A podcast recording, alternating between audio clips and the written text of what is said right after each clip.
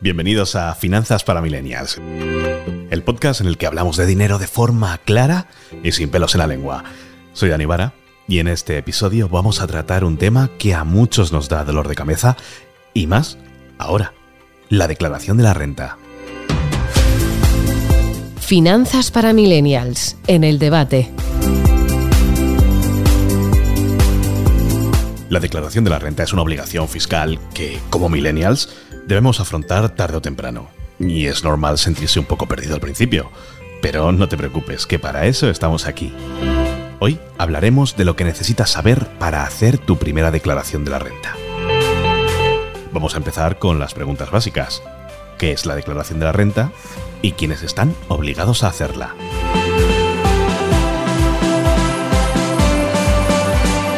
Y es que la declaración de la renta es una declaración que presentamos a Hacienda para informar sobre nuestros ingresos y gastos del año anterior. De esta forma, Hacienda sabe cuánto tenemos que pagar en impuestos o, en algunos casos, en el mejor de los casos, cuánto nos tienen que devolver. En cuanto a quienes están obligados a hacer la declaración, la normativa varía según el país, pero en general, todas las personas que hayan obtenido ingresos por encima de cierto umbral deben hacerla.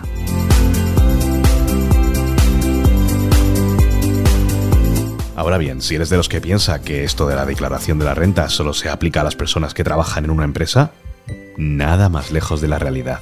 La renta también se aplica a otros tipos de ingresos, como por ejemplo los procedentes de la compraventa de criptoactivos. ¿Y qué son los criptoactivos? Bueno, pues se trata de una moneda virtual que se utiliza como medio de pago o de inversión en la red, como por ejemplo el famoso Bitcoin o el Ethereum si tienes ingresos por la venta de criptoactivos, a partir de este año debes incluirlo en tu declaración de la renta y aquí es donde muchas personas se quedan atascadas.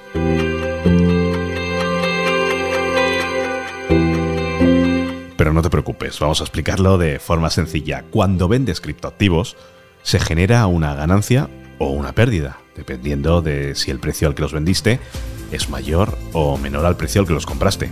Bueno, pues si obtuviste una ganancia, deberás declararla en la casilla correspondiente de la renta. Y si por el contrario tuviste una pérdida, puedes compensarla con futuras ganancias en la venta de otros activos, como por ejemplo acciones o inmuebles.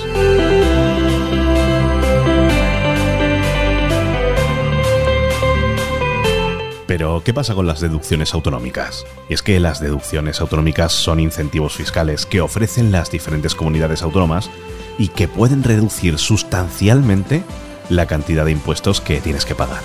Por ejemplo, algunas comunidades ofrecen deducciones por la compra de vivienda, para gastos en educación o para donaciones a ONGs. Lo importante es informarse sobre las deducciones que ofrece tu comunidad y asegurarte de incluirlas correctamente en tu declaración de la renta.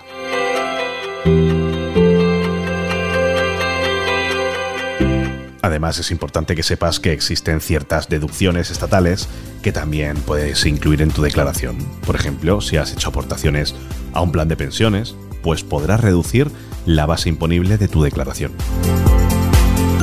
También existen deducciones por donativos a entidades sin ánimo de lucro, ONGs, o por gastos de guardería. En cualquier caso, es fundamental que revises bien todas las deducciones a las que puedes optar ya que pueden marcar la diferencia a la hora de pagar menos impuestos.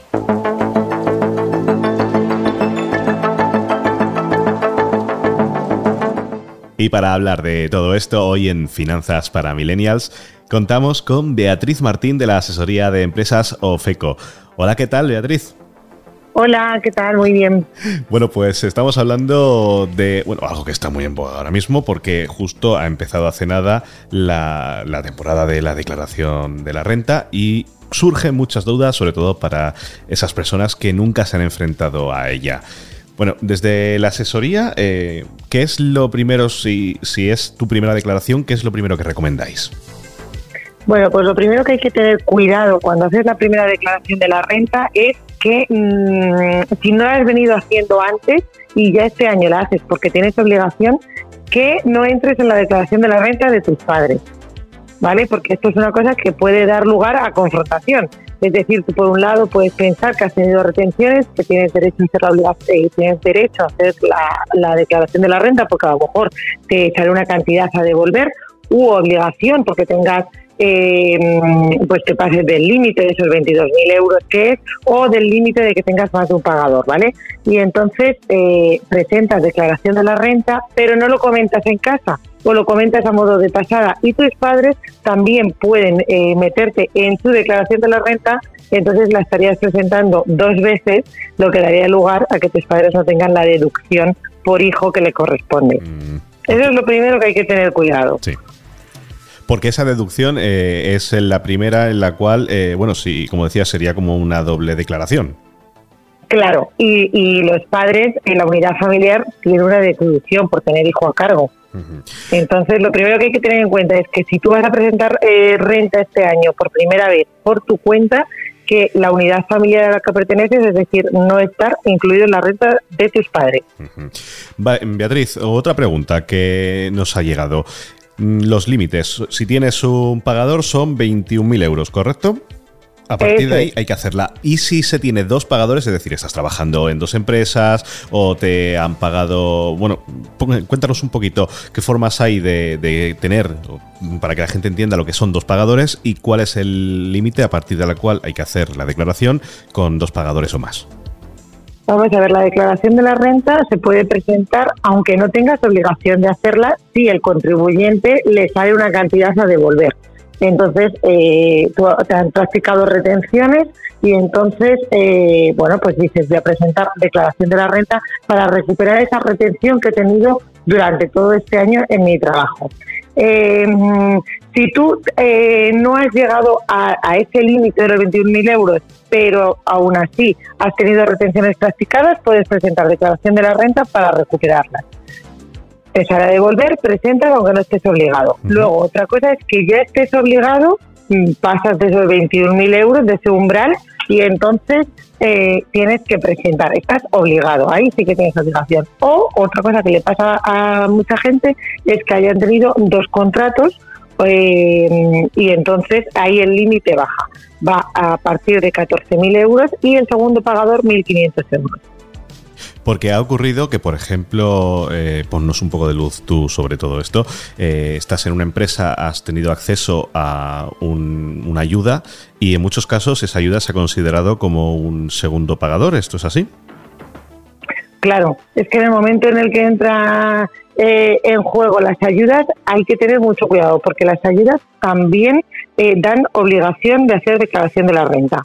Incluso para esa gente que no ha cobrado nada, que no ha trabajado, pero sin embargo a lo mejor ha percibido el ingreso mínimo vital, una ayuda que ahora mismo, pues por desgracia la cobra mucha gente, también tienen obligación de hacer declaración de la renta. Porque se consideraría un segundo pagador, eso que la gente lo tenga muy claro o aunque no hayan tenido, aunque no hayan tenido ningún pagador, solamente el ingreso mínimo vital.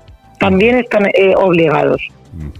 Otro, te quiero preguntar como, bueno, como, no sé si llamarlo truco, como consejo. Imaginemos, pongámonos en la situación en la cual eh, no llegas al umbral para tener, estar obligado a hacer una declaración, eh, te da por mirar el borrador y te sale a devolver, pongamos, 20, 50 euros. ¿Recomiendas eh, presentarla o es mejor esperar al año siguiente por si acaso, bueno, intentar compensar? ¿Cuál es tu, consejo? Este yo, yo siempre aconsejo que si sale una cantidad a devolver, presentes declaración y recuperes esa cantidad, porque ese dinero al fin y al cabo es tuyo.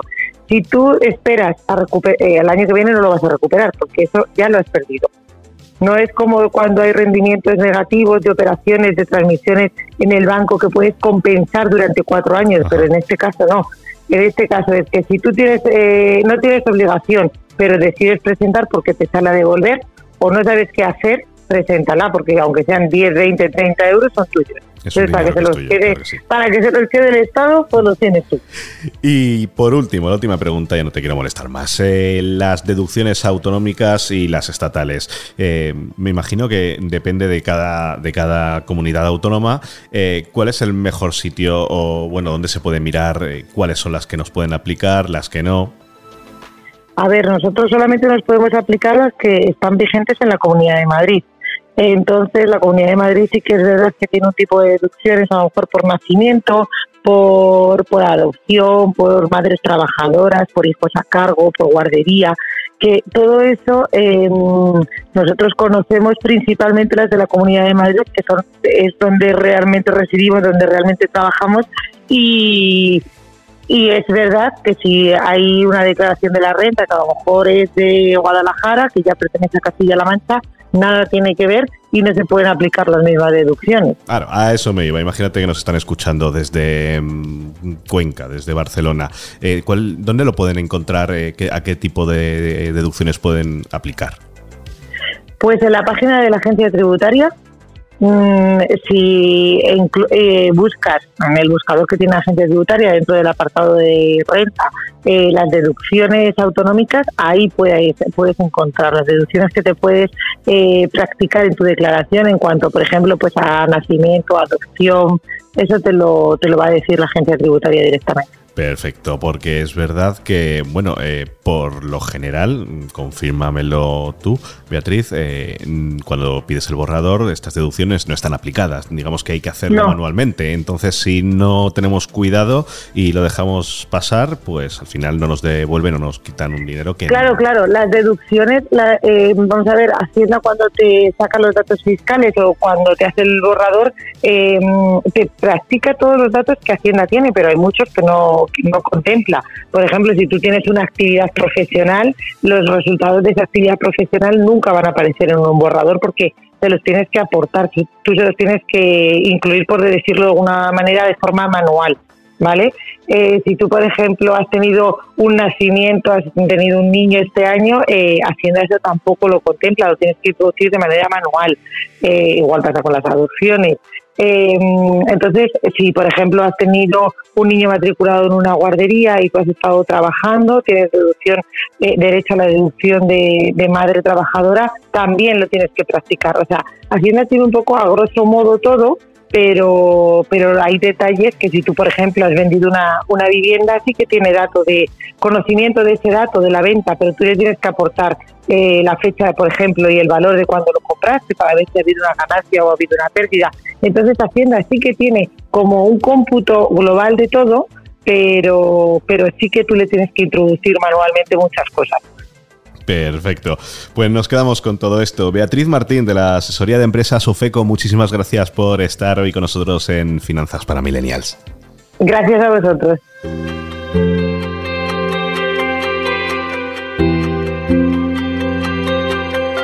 Para terminar, te damos algunos consejos a tener en cuenta a la hora de hacer tu declaración de la renta.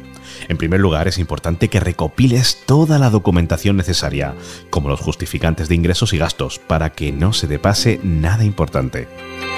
En segundo lugar, asegúrate de que has incluido todas las deducciones a las que tienes derecho. Y por último, si no te sientes seguro a la hora de hacer la declaración de la renta, siempre puedes recurrir a un asesor fiscal o a programas informáticos que te ayuden en el proceso. Eso sí, prácticamente todos son de pago.